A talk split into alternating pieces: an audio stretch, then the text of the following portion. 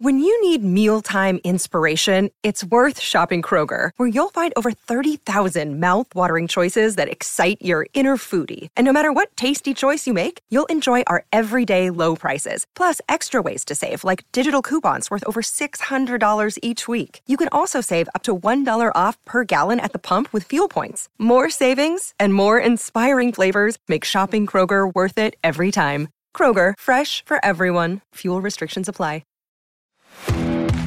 He's the pride of Fairbury, an average Joe. Bill Doleman, the professor. I had a 6 ACT in 1967. One time I got an A and my grandma beat me for cheating. Now with Hail Varsity Radio. It's hour two. It's Hail Varsity Radio. We're presented by Currency. For all your equipment financing needs, go Currency. Bill Doleman in with us at Bill Doleman on Twitter, Pride of Fairbury, NBC Sports, the professor. Billy D, we did a little, uh, oh, we, Elijah did some really nice imaging work there. And hey, we got a, we got an intro for you. We just got to have a walk up song. Well, somebody was busy in shop class over the past uh, couple of days. we have a, new intro and an airtight bong. So, I mean, it, it works. It, works well. So, hey, uh, good to be with you. Uh, tis the season to talk prognostication. This is not in blood. It's not in ink. We've got a couple weeks yet to do that still for uh, the the number. What's Nebraska going to be at? So I want to bring up Cutter. He's in the stream. He's commented. Can do so on the YouTube channel, the Hail Varsity YouTube channel. And want to get your thoughts, Bill. Want to bring Cutter's comments up here real quick. He wants to win. He's a, a big Red fan, but you know he says uh, record won't necessarily depict best or worst case but it's that incremental improvement. You've heard Trev talk about it. You've touched on it uh, before in the topic of being competitive, right? Uh, now, best case to, to follow up the second part of the comment here from Cutter before we get your thoughts, Bill. He says, you know, best case, worst case, four and eight or eight and four. I'm thinking dream season, best case, you're at nine wins, and in Indy, saying worst case, you just miss a bowl game uh, somewhere in between lies the truth. How do you feel about this year? Well, if you ask me, the the the worst case scenario is that Trev Alberts takes the Ohio State athletic director job. James Franklin James Franklin leaves Penn State for uh, Texas A&M. Matt Rhule goes back to Penn State. Steve Pederson comes back as the athletic director. Hires Shawn Eichorst to oversee football, and we got a triumvirate of losers who decide that they want to come back and try it for a second time. That would be the absolute worst case scenario, along with bringing out those purple alternative uniforms or the ones that look make us look like Lincoln High as a tribute to the black shirts. That's the worst case scenario. Okay, uh, so clearly you went uh, macro with this, not, not, not 2023 on it. Uh, I want you to stick you with 2023. The worst uh, case scenario. I, I, don't. I don't need the connect the dots of Trev going to Ohio State, Franklin going to A and M, and uh, you know Smiley Jones coming back for the sequel nobody wants. All right. Dion's grabbing the Jack Daniels right at 5:09 Central Standard Time. Says, Dear God, dear God, no. Uh, Look, I'm, I'm, at a sec- I'm at a second floor window here. It might take two or three attempts to get the job done um, if that were to happen. To be honest with you, but anyway, what are you doing, um, Bill? Using this chair to break the window so I can jump. Uh, well, obviously, you know, look, best case scenario is uh, Nebraska goes 13 and 0 uh, in the regular season and uh, wins the Big Ten championship. And of course, 13 and 0, that means winning by. Um, and you, you, you, go on, you win the national title. So that's the best case scenario, and that's really the way I'm leaning. Worst case scenario, 12 0 and 1. Okay, there's the, there's the tie that's brought back in just for Nebraska by the Big Ten Conference. yeah, I was gonna say, okay. didn't isn't that yeah. impossible now with all the stupid two point? Maybe it just goes for so long the two point conversions that they just call the game it, darkness. Yep. Weather rolls in. Yep. Weather rolls in. You have to to call it there. Yeah, So that's what that's really uh, after deep analysis. Uh, those are my thoughts on best and worst case scenarios of the 2023 season. Okay, now if you want to play hypothetical, uh, you know, look, uh, there's a lot there's a lot riding on the uh, the Minnesota game. I think for a lot of reasons, and if it doesn't go Nebraska's way on the scoreboard, for the love of God, if it looks like this team can score from the one yard line with four downs, then I think it's a positive step. Okay, that's the that's the nightmare that continues to replay in my mind when you're talking about Nebraska and Minnesota. When we get to Michigan State week, we'll have to have flashbacks to wayward punts. Okay, when we get to Illinois week, we'll think about the punter who ran for 48 yards on fourth down and 14. So we all have some bad memories in recent years. But I think a, a lot a lot is predicated on on how people are going to feel about the season, depending on how Nebraska looks in that season opening game. Nebraskans know football. I've been saying it forever. They know what good football looks like. They know what good effort looks like. They know that good football can have a bad result. And I think Nebraska fans can accept that. And if Nebraska goes to Minnesota and understands what they have with Jeff Sims at quarterback, with what people are perceiving to be, uh, I don't want to say weaknesses at wide receiver, but a lack of depth at wide receiver and some youth. Okay, and if, if you got to throw the football around, can you do that? But people do perceive that the uh, running back position is a strength. And if they do have good production out of Ervin, out of Johnson, out of Anthony Grant, and the fullback, and maybe that offensive line is able to to to turn you know out 250, 300 yards, dare I say, in a losing effort, I think people would look at that Minnesota game and go, you know what, this Nebraska football team and this coaching staff, they know what they have in 2023. It is going to be dominated by the ground game. It is going to be a measured an efficient passing game. It's not going to have the big play threat that they had a year ago, where you could rely on Casey Thompson when healthy to just cast it down to Trey Palmer, who might be the best rookie receiver in the NFL this year. They're not going to have that in all likelihood. Maybe the tight end position produces some big play guys, but I think we're going to know a lot about Nebraska football as to the best case scenarios against Minnesota, and if they if it if they look good and that defense plays an attacking, violent kind of game, see ball, hit ball, um, and they if they win, great. Uh, but if they look like they know what they're doing, they know how to play within themselves, I think people will take a lot of positives out of the, the game in Minnesota no matter what happens. And then you go kick the crap out of Colorado because apparently they don't want to fight out there. Bill Doleman with us, Hail Varsity Radio at Bill Doleman on Twitter, the Pride of Fairbury you know, you laid out uh, a lot of important things there with the look. And guys, that's kind of what Nebraska fans have been yearning for for a while.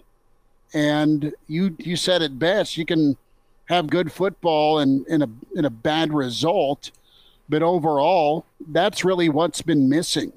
Um, just is the the competency, and, and I think it's okay to to feel like no matter what happens Thursday night, Gertie agrees. Um, that that you can you can be a program and a team that that is going to work on your shortcomings and improve on your strengths and and get to a, a spot by the end of the year that you know what you can build on.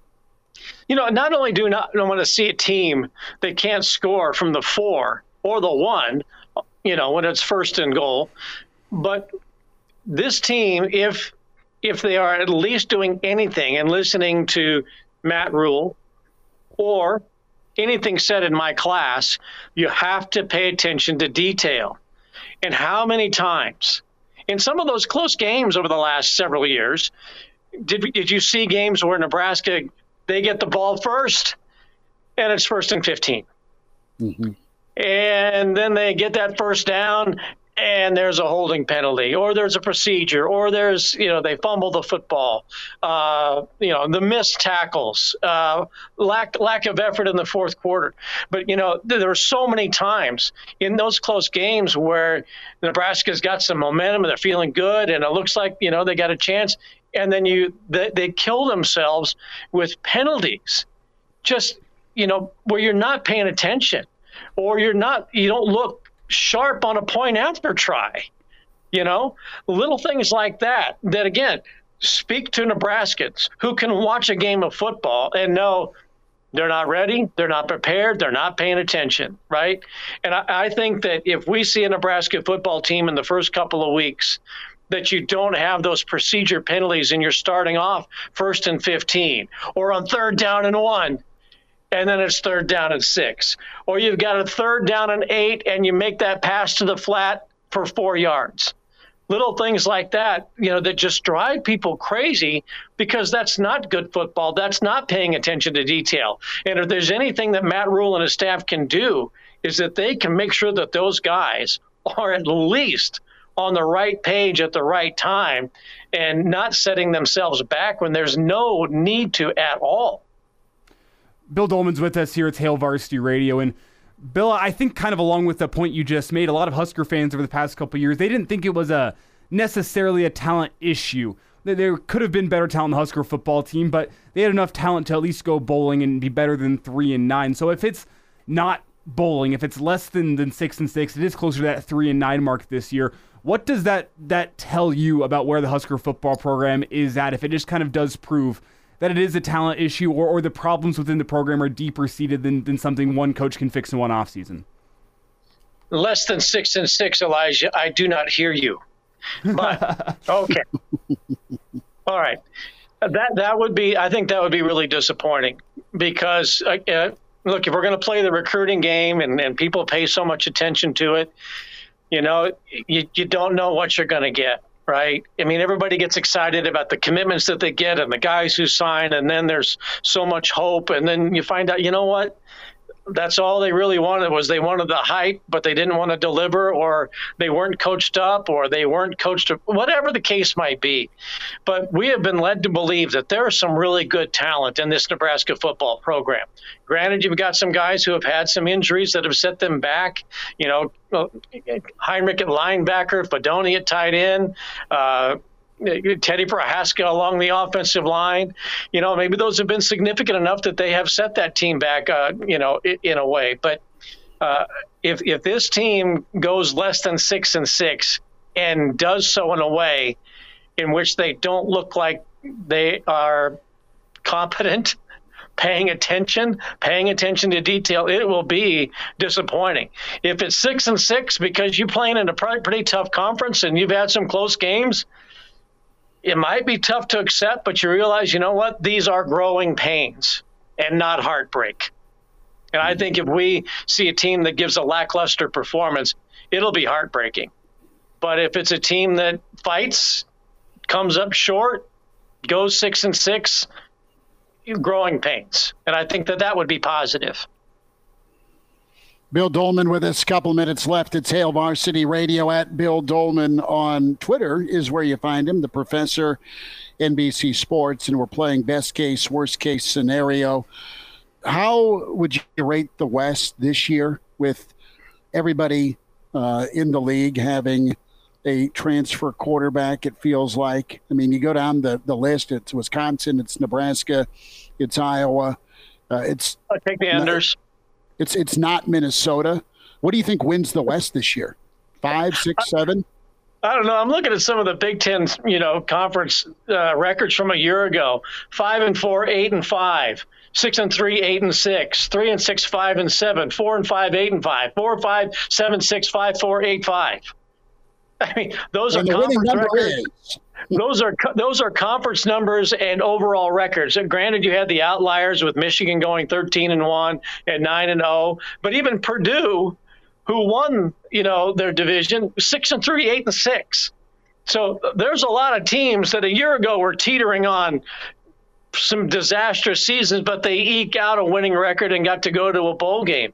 Uh, I, I don't know uh, you, you, would think that Iowa, they, they seem to be happy with who they have at quarterback, and that the pressure would be on um, uh, Ferentz, Brian Ferentz is the offensive coordinator to be more productive offensively. But given the news off the field, again, take the unders if you're, you know, watching an Iowa game.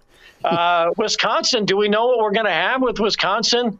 Uh, everybody seems to think, that, wow, that new that newfangled passing game is going to work in in Madison. Is it? Do you really know?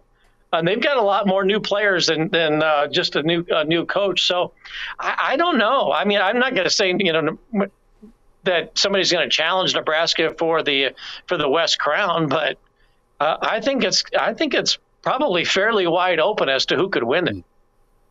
Bill, before we get you out of Except here, for Northwestern. Fair. fair.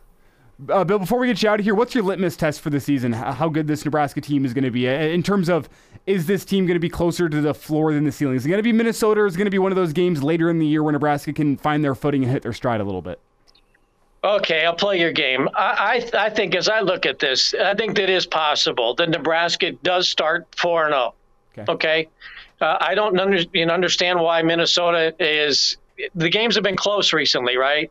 So why not win that game in Minneapolis? You, yeah, and then you, you win in Colorado. You win your first two games at home. Yeah, Michigan might be kind of tough. All right. But Illinois might be kind of tough on the road. But I, I think it's entirely possible that team could be eight and two, seven and three going into its uh, final two games of the the regular season, and that's at Wisconsin. Again, a new new team, and then you've got Iowa at home. Why not win that? So I, think Nebraska is better than 500 going into the last couple of weeks, and I don't think a bowl game is uh, not going to a bowl game to me would be it would be heartbreaking.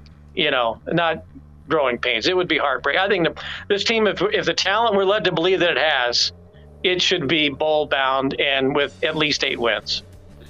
Bill Doleman, Billy D will get caught up again, and thanks for squeezing us in. And you keep that window shut, all right? Would you like me to re- review my uh, worst case scenario again? No, no, it's okay. No, no, Okay, no. all right. Bill, you can't fly. Uh, Brady Oltmans coming up, hour two with Hail Varsity.